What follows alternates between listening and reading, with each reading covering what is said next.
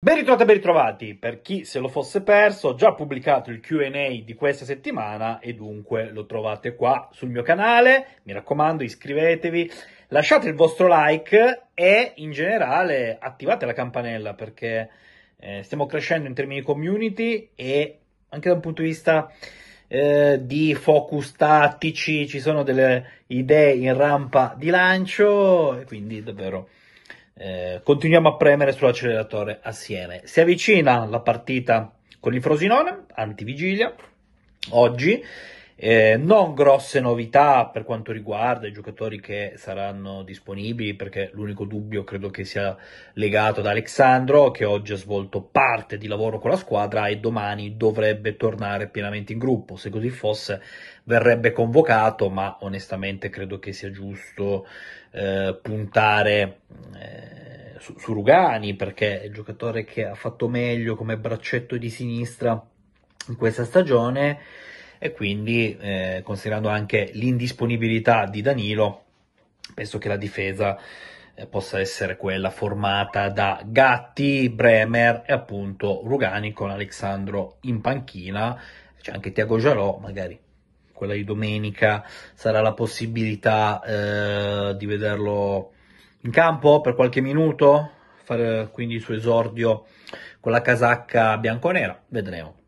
Di certo le indicazioni che arrivano dalla Continassa onestamente non mi portano a pensare che ci possa essere una rivoluzione tattica e continuo a sostenere questo pensiero da una settimana intera. Anche quando si parla di tridente, provato, dipende sempre dalle caratteristiche degli interpreti, perché se tu giochi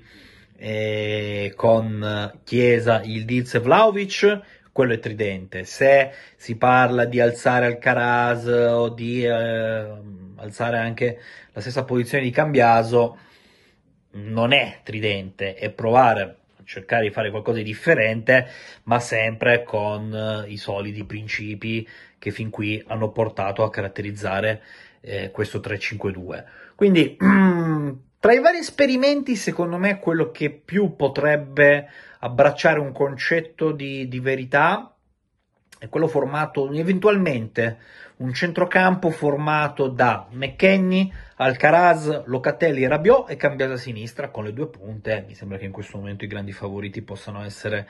eh, Chiesa con eh, l'imprescindibile Vlaovic. Ecco, questo assetto, onestamente, secondo me potrebbe avvicinarsi a ciò che poi proporrà eh, domenica Massimiliano Allegri, perché consentirebbe innanzitutto di vedere Alcaraz dal primo minuto per la prima volta da quando è la Juventus, ed è un giocatore che mi sembra che eh, possa anche accelerare le verticalizzazioni, gli inserimenti, uno che ama spaccare le linee perché ha comunque un bagaglio tecnico vastissimo e ha delle esperienze in qualità di punta, seconda punta, falso 9, insomma Alcaraz è uno che ragiona in maniera molto offensiva e c'è bisogno di dare un brio da questo punto di vista e non solo, specialmente contro un Frosinone che considera tantissimo la Juve. Lo dice proprio la storia del Frosinone. Il Frosinone ha i suoi pregi, ha i suoi difetti, ma è una squadra che prova a giocare a calcio, una squadra che prova a proporre sempre un'identità offensiva in casa, fuori eh, e spesso e volentieri infatti viene punito certe volte oltre misura mi verrebbe da dire eh, proprio perché si espone tanto ed è una squadra che non sa difendere, non verrà mai a Torino con l'intenzione di mantenere basso il baricentro, linee eh, strette, quindi eh, da questo punto di vista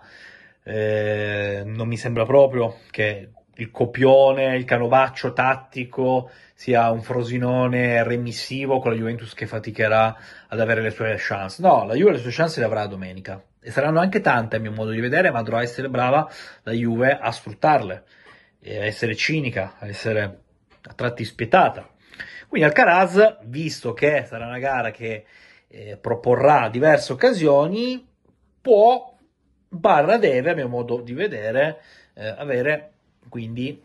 una grande chance, una chance importante, una chance da sfruttare per l'inserimento di un calciatore che non può essere graduale anche a fronte dell'investimento fatto. Sì, 3,7 milioni più 200 mila euro di onere accessorio al suo entourage. Eh, sono tanti per un prestito fino al termine dell'annata, un prestito con diritto di riscatto e quindi abbiamo il dovere di testare questo ragazzo in lungo e in largo, a maggior ragione in un contesto in cui non sta funzionando niente, perché se dovessimo eh, parlare dell'arrivo di Alcaraz da associare a Juventus che ha il suo equilibrio, che ha i suoi risultati, che viaggia in determinata maniera, beh a quel punto potrei anche capire le remore, ma siccome la Juventus mi risulta che nelle ultime quattro partite abbia ottenuto solamente due punti affrontando Empoli, Udinese e Verona, oltre che l'Inter, ecco, credo che sia doveroso provare a dare una scossa in termini di intensità a un centrocampo che sta faticando anche perché mh, mm, è calato il rendimento McKenny, ma era normale che fosse così in quanto è andato oltre più ogni rosa aspettativa nella prima parte di stagione e non potevamo immaginare che McKenny facesse magari 40 partite considerando anche la Coppa Italia al 100% o con performance al 100% di livello. Quindi eh, il fatto che ultimamente US stia facendo fatica, come stanno facendo fatica tutti gli altri, eccezione fatta per Vlaovic e Bremer, eh, è normale, è normale che sia così. Ecco, quindi Vedremo quale sarà questa formazione tanto attesa dai tifosi eh, che sperano in qualcosa di profondamente differente rispetto alle ultime quattro gare, ma io credo che qualcosa di differente ci sarà, ma nulla di così impattante perché eh, onestamente vedo una sorta di 3-5-2 con caratteristiche differenti, soprattutto se Alcaraz dovesse giocare dall'inizio. Ecco, questa è la grossa novità che magari mi posso, ci dobbiamo aspettare. Davanti, perché parlavo di Chiesa? Perché credo che anche Federico sia chiamato un po' ad alzare il livello di performance. Mm, d'altra parte Vlaovic non si discute, eh, quantomeno in questa fase della stagione per quello che sta facendo, i gol, e, e Chiesa deve provare a trovare un po' di continuità e soprattutto incidere incidere per se stesso, per la visione che la Juventus potrebbe o non potrebbe avere di lui in futuro, banalmente anche per l'europeo. Adesso, amiche e amici, eh, si avvicina Euro 2024 e magicamente vedremo i calciatori, ma non solamente della Juventus, provare a gettare il cuore oltre l'ostacolo, perché magari hai paura di perdere il posto, magari nei casi più estremi hai paura di non essere convocato, eh, non è il caso di molti giocatori della Juve, però l'europeo, l'europeo secondo me porta a prescindere dal fatto che la tua squadra stia andando bene o non bene o, o male, eh, come sta succedendo alla Juventus ultimamente, i calciatori secondo me all'europeo ci pensano e i calciatori l'europeo non lo vogliono perdere e quindi magari anche questo ragionamento individuale potrebbe portare o comportare dei benefici in termini eh, di squadra, in termini di coralità. Vediamo, intanto alla Continassa comunque questa prova con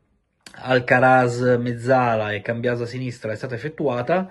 eh, non è solo nell'unica, basti vedere anche quanti rumor sono usciti nell'arco di questa settimana. Eh, devo dire che se così fosse non è che mi spiacerebbe nella maniera più assoluta, anche perché ci sono giocatori che in questo momento sono davvero impresentabili. Kostic, ecco, appartiene di diritto a questa categoria.